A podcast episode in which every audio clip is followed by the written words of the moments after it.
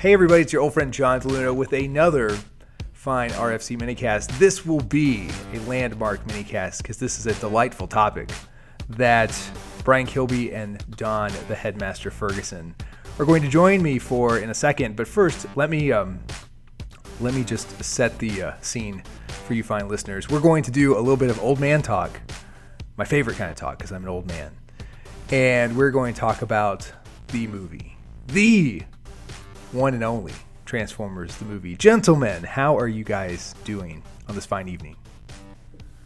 Pretty good. I'm eating Pretty oranges. I love oranges. I'm addicted. You know what's Oh. shaped like an orange, looks vaguely like an orange? Unicron. Yeah. Very timely. And he eats things, and now you're eating something that looks like Unicron. It was meant to be. It was meant to be. Guys, before I dive into this topic with you guys, first of all, let me quote Orson Welles via TF Wiki and just describe the movie to you in the words of Orson Welles. Quote Orson Welles talking now. The Japanese have funded a full length animated cartoon about the doings of these toys, which is all bad outer space stuff. I play a planet, I menace somebody called something or other, then I'm destroyed. My plan to destroy whoever it is is thwarted, and I tear myself apart on the screen. Orson Welles describing Transformers the movie, the 1986 masterpiece. Is he accurate? Is he fair in his disdain for the movie? Don Ferguson. It's a little thin on the the the, the no. I'm sorry. Yes, defend your movie for sure. It's it's. I mean, again, you're. you're I I would love to have heard that conversation on how they got him in the first place. Um, for that part, I just yeah. Well, Yes. other than that, you know. Peas, frozen peas. He's, so I, I don't know. It's just uh, I believe he was looking at it from a from a this the sensibilities of, of, of a different age of actor. Of a thespian. From, from, yeah, from a different time that didn't quite understand what they were shooting for. Yes, indeed. I would, I would, uh, I would agree with you. Let me, uh, let me uh, officially throw down this first question though, and I'll start with Brian. Before we like get into what I really want to focus on is kind of where this movie stands today, because I feel like a lot of talk about the movie has occurred in our fandom, but I really want to talk about it in 2016 terms. By the way, it's turning 30 this year. Uh, but Brian, tell us when did you first see Transformers the movie? Uh, probably about six months after it came out, whenever it was on HBO. Uh, my friend, J- I didn't even know, didn't even know there was a Transformers movie. I just know, just knew that the TV series changed. Uh, my friend Jason had HBO, and um, he recorded it on VHS, and I went and watched it, and I sobbed and cried, and cried and cried and cried and cried. Yeah, About uh, about uh, what specifically? Uh, Optimus Prime. What, what a sweetheart. I know. Had a heart of gold, Brian, young Brian Kilby. Yeah, I did. I was like seven. God, I was seven and I was sobbing about a freaking cartoon. well, you're more loud at seven than 37, That's true. for sure. Uh, Don, where were you when you saw this movie? I was in theaters the Saturday after it came out. Ooh, wow, Uh, okay. Yes, I was 16 years old. Uh, my cousin and his best friend came with me. Uh, we were at the Carmike Cinema 6 in High Point. It doesn't exist anymore. and uh, we were there, you know, literally, you know, not opening night, but it was a Saturday after after after it came out, and uh, we were there. I, I didn't have a car yet, so my mom, mom and dad dropped us off because I didn't have a, I had a license, didn't have a car yet. So you went to see it the day after it was released because it was released on August 8th, 1986, Yeah, so uh, so that was a so yeah, so it was it was the Saturday after because I remember seeing in the paper the day before there was an ad for the GoBots movie that was playing Mm-hmm. and the Transformers movie, and I remember asking my mom, "Which do you think we should go see first? And she said, "Well, you you like the Transformers more than the GoBots. You go see that." I said, "Yeah, I think I'll see that first. Ah, mom always knows best. I was um, I was uh, six at the time. Yes, uh, freshly freshly turned six, And uh, I do remember specifically finding the ad in a newspaper jumping on my parents' bed and showing them the uh, the movie page from the local paper and uh, probably demanding, but in my memory, politely asking to see the movie. And uh, and I went with my father, and uh, much like Brian, I was uh, traumatized and shocked by Optimus Prime dying and turning to dust. It was uh, it was a horrific scene. So when did you find out that? It, when, when did you learn that he didn't turn to dust? I never had that false memory. Luckily, okay, okay. yes, luckily people did. Yes, that's one of many like odd urban legendy kind of things surrounding the movie for sure. I guess that is um like a bastardization of him just turning gray, right? Like that's where people's minds just kind of assumed it progressed to to ash. Yeah, they extrapolated or something. Yes. Um he didn't, for the record, if you're new to this Transformers stuff and podcasting in general. Optimus Prime just turns gray.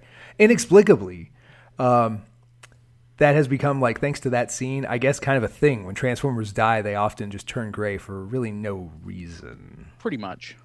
so guys uh, the movie does turn 30 this year and we're actually seeing little bits and pieces of um, celebratory things uh, platinum series toys and what have you. So it's certainly not lost on hasbro that uh, that this is a milestone year. But i do want to talk to you guys about kind of where this uh, where this thing sits in 2016 because we've been along for the ride ever since then for 30 years. And I do think that as like a piece of lore Transformers the movie peaked prior to I would say really prior to the release of Armada Unicron because all the movie characters most of the movie characters either had unsatisfactory toys at that time, original release toys that weren't very satisfying, or no toys at all, and they were just kind of legendary, like the Unicron prototypes. And once Armada Unicron came out, it sort of started this creeping um, march towards taking the romance out of at least the toys with uh, different versions of these characters coming out over and over and over again. Um, even getting that uh, that RC finally for Don. So, um, where do you guys? I'll start with you, Don. Where where do you think this movie sits, kind of now in the lore and in the minds of the fandom, versus maybe in its heyday of being this kind of exotic or mythical piece of fiction? Where do you think it stands today? I think it stands mostly as a fondly remembered time period. It, people are using the movie to remember when Transformers were simpler. Not that I don't mean simple, but you didn't have all, the stuff interconnecting. You just had good robots, bad robots. You didn't have the shades of gray like the comics are presenting nowadays, and people people are sort of remembering that as a as a simpler time overall in the fandom. I don't think the movie carries as much weight nowadays because uh, so many of the characters have been reimagined so many times. I, I mean, if you took Optimus Prime and you showed a kid who's used to Optimus from Robots in Disguise or from Prime and showed him his G1 self, it wouldn't look right to him because mm-hmm. that's not a modern truck. So for I, I think even those hardcore fans, it's a it's a treasured memory, uh, barring the death of Optimus and everybody else, of course. but it's more like okay, that was then. We've moved on. We fleshed out the mythos. We have all this stuff going on now, and if Transformers had ended at that point, if season three and Rebirth had been the end, and we had not got Generation Two, Beast Wars, and all that, I think the movie would still be considered one of the the high water marks. Like if you're going to go out, if you're going to go out with a end, you know that was a, a way to do it. But it's been eclipsed by you know better series like you know animated and and for, so forth. Uh, different different interpretations. Some people like better than the movie. So it's finally remembered. I don't think it just carries the weight that it used to. Yeah, Brian. I mean, where do you think it kind of sits now? I mean, Don's exactly right. It doesn't carry the weight that it used to carry. Uh, to me, it, I don't know that I could have at one point considered the the defining moment of Transformers. I would say the defining moment would be uh, G1 season one, or when the series debuted. But um, it was a high watermark and a low watermark for Transformers. Indeed. I mean, I mean, it was um, pretty much the height of uh, Transformers mania in the U.S. Uh, and it pretty much signaled the downfall of the Transformers as we knew them at that time, not only from a, a marketing perspective, um, but it really signaled the end of the innocence for uh, the Transformers. And um, it used to be it used to be basically uh, back in the simpler old days, back what what Don was describing before we had Beast Wars and everything. It was pretty much uh, it was it was pretty much the high water mark, and um, it really meant a lot to a lot of people. But now, um, in the fandom, uh, I mean, it's not uncommon to have uh, Transformers fans, uh, dedicated Transformers fans that never even watched G1. So it's it's kind of like um, it's kind of like an artifact from that time. Uh, you still have the people who who are like, "Oh, yo, Transformers movie is the best thing ever, dude." But uh, there there are fewer and fewer of those uh, because it the movie wasn't very good, and it's it's not really remembered anymore as like being a masterpiece. God, back in the day, people used to. i swear Oh, to God, yeah. I read a quote where somebody said, "Citizen Who, this is the best movie ever." they meant it. Like I, it, I, I love the movie. I have watched it hundreds of times, but it's garbage. it's a bad movie, and it's it right now today. I think it's easier for pe- for people to accept that, uh, especially consider considering we've had four more bad movies since then, and and uh, it's just par for the course for Transformers. We do not get good movies, unfortunately. No, but now we make billion dollar movies at least, so we can we can uh, cackle on our uh, on our four separate money bins that have been created thanks to Michael Bay. But those money bins have gotten us stuff that m- the 86 movie money, what little there was, would have never gotten us. No, that's fair. That's fair. And you know what? I, I just to credit to him, I guess that uh, Transformers existed obviously when Michael Bay started his movie franchises, but there wasn't a mania around it like there was with the '86 movie. That was And kind of and there hasn't been. Nope. No, indeed. There has not been. Um, yeah, you know, going back to kind of like um, just a few years ago. I, well, I should say, I should, I would say, ten years ago at this point. I remember when the showing of the '86 movie at a movie theater was one of the major attractions of going to BotCon. Like that was a big deal. There was movie night, and Yeah. you would go to a movie theater or a ballroom um, during BotCon weekend, and you would watch the '86 movie with what felt like the vast majority of people who were there for the weekend, and that is not the case anymore. Do you remember those days, Don? Oh, definitely. But again, the, the uh, having gone, having been there when it came out and seeing it on the big screen, my memories are somewhat fixed at a point because I saw it the way it was supposed to be presented. Sure. On on the big screen, you see the animation quality, and and for all and all the issues that the movie had, the animation was gorgeous, and Eh. well, well, I liked it too. you know, you know, it, it, it visually it was a visual feast for the eyes compared to some of the stuff compared to what we had gotten before. Mm-hmm. But a lot of people had to go back and see it for the first time on a television, or if you're if you were lucky enough to have a floor model projection TV or something like that. And the movie loses a lot of impact visually on a TV screen. It, mm. it's just it's just not the best way to see it. And I think early, in the early days of BotCon, seeing it on a big screen and you had never saw it before like that, mm-hmm. the impact was greater. Plus, you plus you've got everybody in there. It's it's sort of like I've never seen Rocky Horror Picture Show, but I've been told that when you go to these fan viewings of it, it makes the movie even better. Yeah, So- it certainly so helps you- to not be alone. Right. So you've got all these fans. You got people. Re- everyone knows the lines. Everyone remembers the moments. So it was more of a experiencing it for the first time the way it should have been with your friends. But it's been done so much, and so many people have seen it.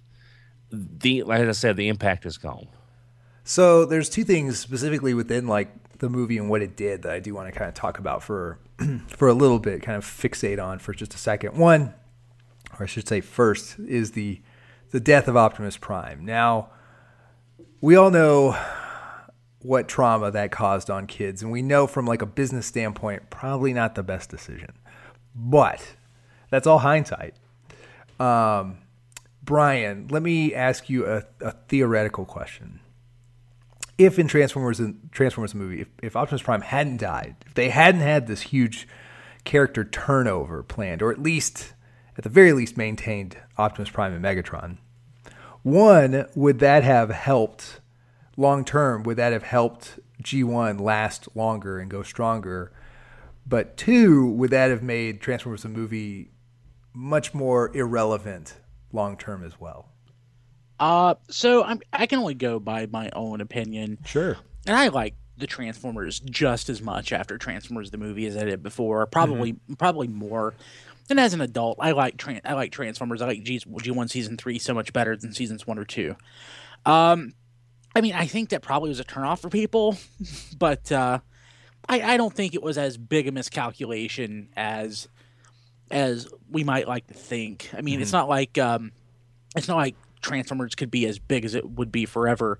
I mean, Ninja Turtles was looming on the horizon based on the you, you mentioned that on the last mini cast that we mm-hmm. did. Um, mm-hmm. And Ninja Turtle Mania, I think, would pretty much have you know squashed the Transformers.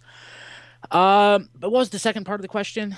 Well, if if if the death of Optimus Prime wasn't a oh, part of Transformers oh. movie, would it still be as relevant or as notable as it is? No. No, I think uh, I think what people who remember Transformers. I don't mean to pick on people who. I don't mean to pick on people, but I, I, I it'll sound like it people who remember Transformers the movies like being yo, it's mature, it's the Transformers, it's the best mm. movie ever. You know, it's got it's got killing dude. That sort of those people like that. Um, yeah, they probably wouldn't have liked it as much, especially if Optimus Prime hadn't died and had you know he not mowed down Decepticons and had all uh, you know some of our favorite characters not been killed point blank range. Um, yeah, it probably wouldn't wouldn't have uh, wouldn't be held in the same esteem that it is today. It would probably be remembered as uh, more like GI Joe the movie, or uh, or like My Little Pony.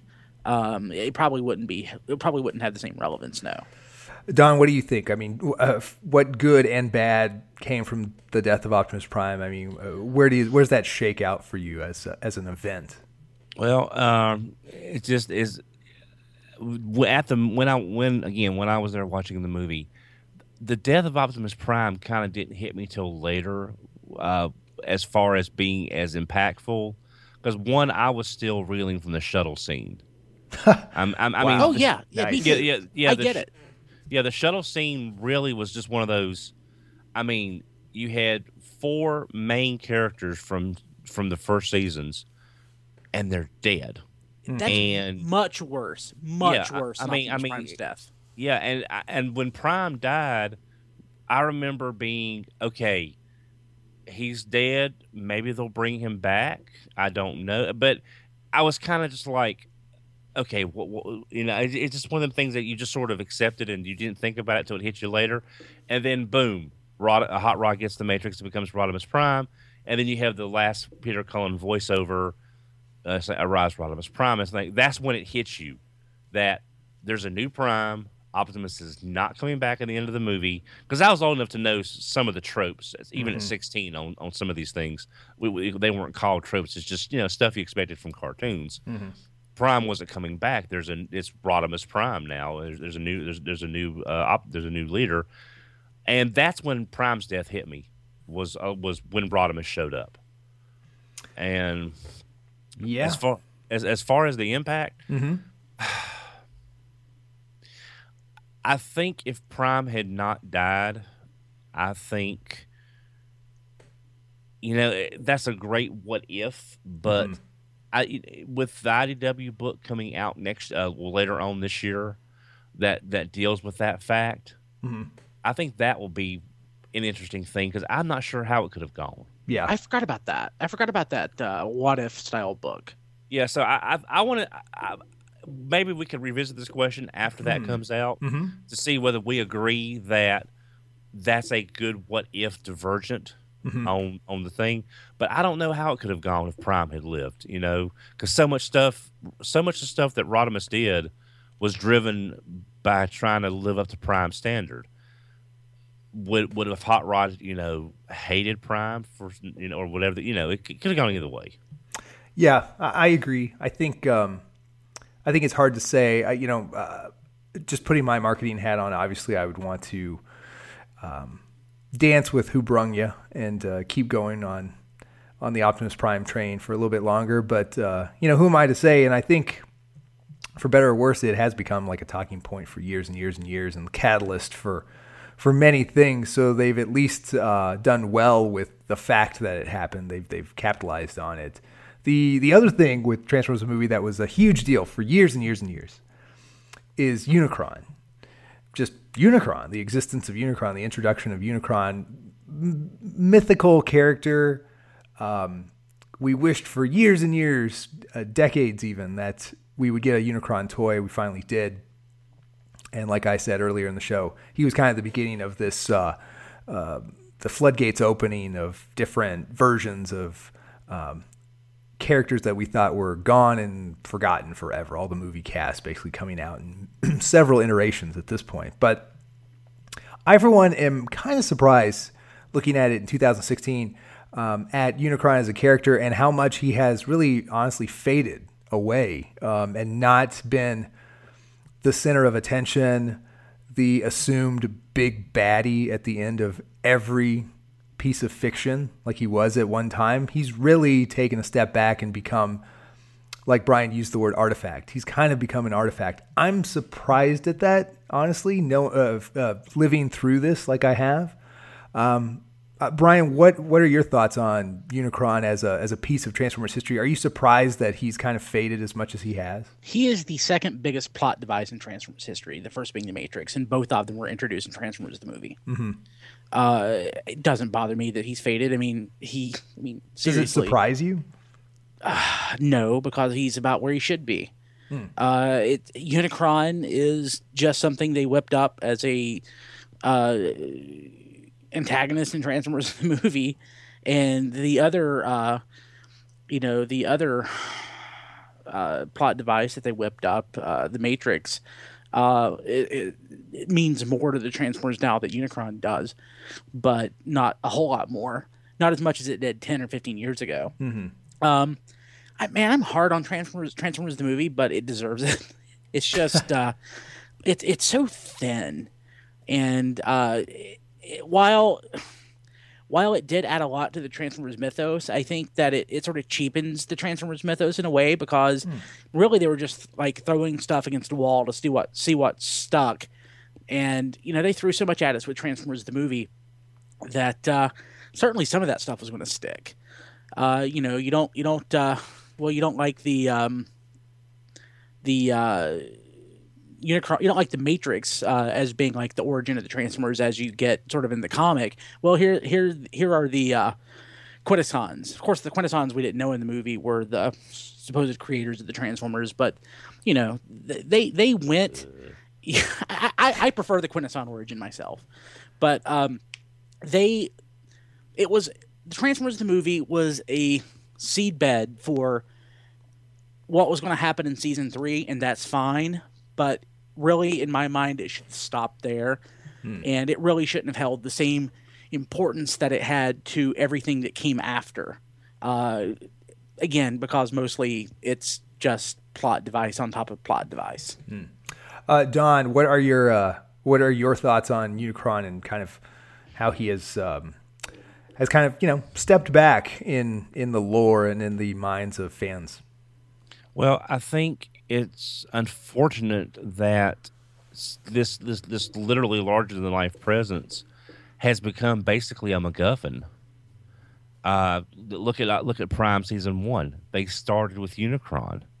It's where do you go from there? You know, it's it's just one of them things that you like. Okay, it and it's like in a, a, a lot of the a lot of the Japanese continuities, like the uh, on Beast Wars two and Beast Wars Well, I think it was more two than Neo. I, may be getting them backwards, but it all revolved back around Unicron, and Unicron was underlying um, presence causing things to happen, even if Unicron himself was not actually in it. It was his presence that was still driving things forward. I think if they basically they've used Unicron to be whatever they need it to be. You know, he's a time traveling, uh, dimensional jumping entity. Mm-hmm. Uh, he's this, he's that, he can do this. Uh, so that's kind of hurt him over the years, don't yeah, you think? It is, but, but like I said, it, it's turned him into a MacGuffin. I mean, mm-hmm. it's like if they can't think of anything else as a villain or as something to drive the plot forward, oh, it's because of Unicron. You know, I would like to see something done that gets basically, you know, there's like Unicron is one being, you know, mm-hmm. he, he, and we know we, we know his basic origin. If they would just do something that would make him the big bad and then support that, mm-hmm. it might would get him back into some, you know, you know, we see Unicron, we see actually see Primus, we see Cybertron transform into Primus, mm-hmm. you know, and we get that that mythical balance back where these are bigger than life, bigger than creation characters. But he basically, at, at this point, he's a MacGuffin. Just needs something to drive the plot along. Well, it's related to Unicron in some fashion. Yeah, I, I, think he's definitely like an escape clause. You're right, and um, defining him as something and sticking to it would definitely help. But uh, the last, I would say, seven, eight years, Transformers has seemingly had pretty difficult time aligning continuity, so to speak. So they yeah. kind of jump around. So he's, I think he's probably like symptomatic of, of bigger issues, I guess, bigger challenges. But yes, it would be great to it would be great to get a, a feel, a firm feel on what Unicron is, and have some kind of expectation on what what he'll be when we, whenever we do see him, instead of having no real firm idea what this thing is in any given fiction, other than it shares the name with a bunch of other kind of disconnected ideas. Yeah, you know, Unicron should be to Transformers as Galactus used to be to Marvel. Mm-hmm. Explain that. Because in the in now I'm not a I'm not a huge Marvel Silver, Silver Age fan, but I know enough that when stuff went down and Galactus shows up, it was something that was okay. This is not good. Mm-hmm. This guy should not be here. Why is he here? Why is he involved? What's going to happen? Unicron needs to have that like he's this he's this mythical creature he is, you know, an agent of darkness, agent of chaos, and he needs to show up, and everybody collectively loses their oil, and you know that that's what he needs to be. I love you, Don. Don't uh, I, I, say it every every mini cast you're on. Don't ever change. Also, uh, send your letters and ideas to Hasbro, please. I think we would all appreciate that. Brian, I do want to ask you something before we wrap up the show. What do you like about Transformers the movie? I love that it gave me Rodimus Prime and Galvatron. Uh, I like the fact that um, it was oh man how do I put this? it, it, wasn't um, it went in and it was really honest and genuine. It wasn't it didn't try to pretend to be something that it wasn't other than Star Wars and uh, it uh, wasn't. Um, it was just really honest uh, that it was just this campy, crummy cartoon movie about. Uh, it, it was just a grab for money is basically what it was and uh, I, I, respect that i respect that it, it didn't uh, try, actually i'm talking myself out of it because Uh-oh. going back going back to uh, the sell the pitch video in the trailer, yes. it really did try to present itself as something massive and epic. Okay, so I just completely I, I don't know that there's anything that No, really no, no. Don't listen to the marketing. Marketing's full of lies. Come no, on, Brian. Uh, no, I mean, I, again, I really liked it. It gave me Rodimus Prime and Galvatron. It gave me some characters I really liked. It made the Dino. It, it dumbed down the Dinobots. It made it, the Dinobots no longer like this um, threat badass threat that they Mm-hmm. once were, but it made them much more approachable. So Mm. um, I I I, uh, I don't I, I love it. I've watched it hundreds of times, and I can quote it word for word. Mm-hmm. But it's not a good movie. It's junk food. It's junk food. Yes. And there's value in that. Of a kind, of a certain kind, I would say. Wrong podcast. Let's get the skinny done. Um, what are the things that jump out uh, as far as what you like about the 86 movie? Well, it gave us basically a gigantic battle. Not not start to finish, but it gave us some pretty epic battles. It gave us a vi- again. I'm going back to the animation compared to what we were getting at the time. Visually, it was a beautiful movie. It was you know with some of the the matte paintings that we're using. You know, well, I'm not sure if you'd call matte paintings an animated movie, but you know what I mean. Um, but I think it gave personally it gave me a couple things. One, Arcee, uh, a, a, a Oh, very, yeah. well, I mean, an interesting character, Sure. a, a a female Autobot in the daily ins and outs of the of the of the animated series, and not just relegated to one or two episodes and Yeah. then vanishing back to the ether. A lot of screen time. A lot of screen time, but I also think it gave us a, two things, and they're, they're and they're saying one, it gave us a really good soundtrack. A lot of good Yes. Yes. Keep going, Don. Don't And- listen to him. and it gave us the touch. I'm sorry. I, I'm sorry. I'm not arguing that one. The Um, the well- oh my gosh, and the music videos for these songs, I- please. I know, but here's the thing. They're and this came and last well last year year before last when Frozen came out. Yes. Okay. Yes. Compare the movie to Frozen. I can't wait. Let's do this. Okay. What I'm just saying is that for animation fans, Yes. if if you're an animation fan, if you like animated anime, whatever the case may be, for people of my age, the touch is something you remember of something that you like. It, it's one of those songs that sticks with you. If you hear it, it reminds you of those times, and it's a it's, it's basically it's what I call it's a linchpin moment. It's a song that binds you to a moment, and for today's animation fans, Let It Go from Frozen is their touch. I love it. It's, it, it's something that they're going to remember the rest of their lives and have a fond association with animation, anime, fiction in general. For me, that's the touch. I love it. So uh, based on that, though, I, I would, I'm going to assume that if you're going to rate Dare and the Touch, you're putting Touch above Dare. I, yeah, I have to, but on, only by the slimmest of margins. It's just again because the touch. Dare was a great. Dare was a great song used at a good spot, Mhm. but you but you had the touch at Prime's final charge and Rodimus's birth. The points at which they use that song makes the song more important because of the moment it's associated with. I'm a Dare guy uh, on the record. Love uh, Daniel's uh, rocket hoverboard thingy. Oh, yeah, and Still the- want that. And the D jacket. Yes. Yeah. Brian, Touch or Dare? Uh, dear. Yeah. Okay. That's all right. That's all right. We're not we're not condemning. Oh, that's The true. touch. That's true. They're both great songs. Just two to one for the record on this But- podcast. I like Nothing's Gonna Stand in Our Way better. Oh, really? Yeah, not tonight. Uh, what about Dare to Be Stupid? That's the best song easily on the soundtrack. Oh my gosh. Oh my gosh. That that burns a hole in my brain. Yeah. But So I will fast. I will say I did like Lion's take on the theme. That was that was a pretty a pretty good variation on the theme. I've been I've heard it thousands of times over the last 16 years. Yeah.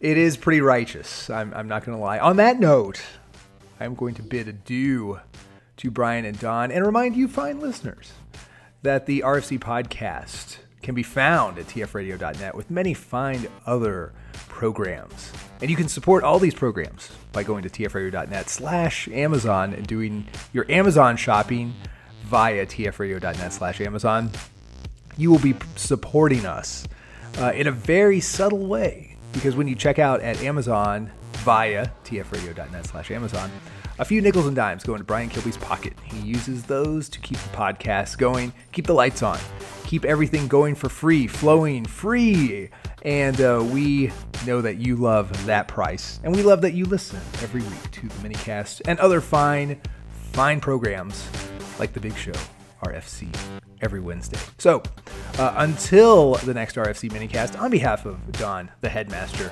Ferguson, and Brian, our leader, Kilby, this is John DeLuna. We'll see you next time.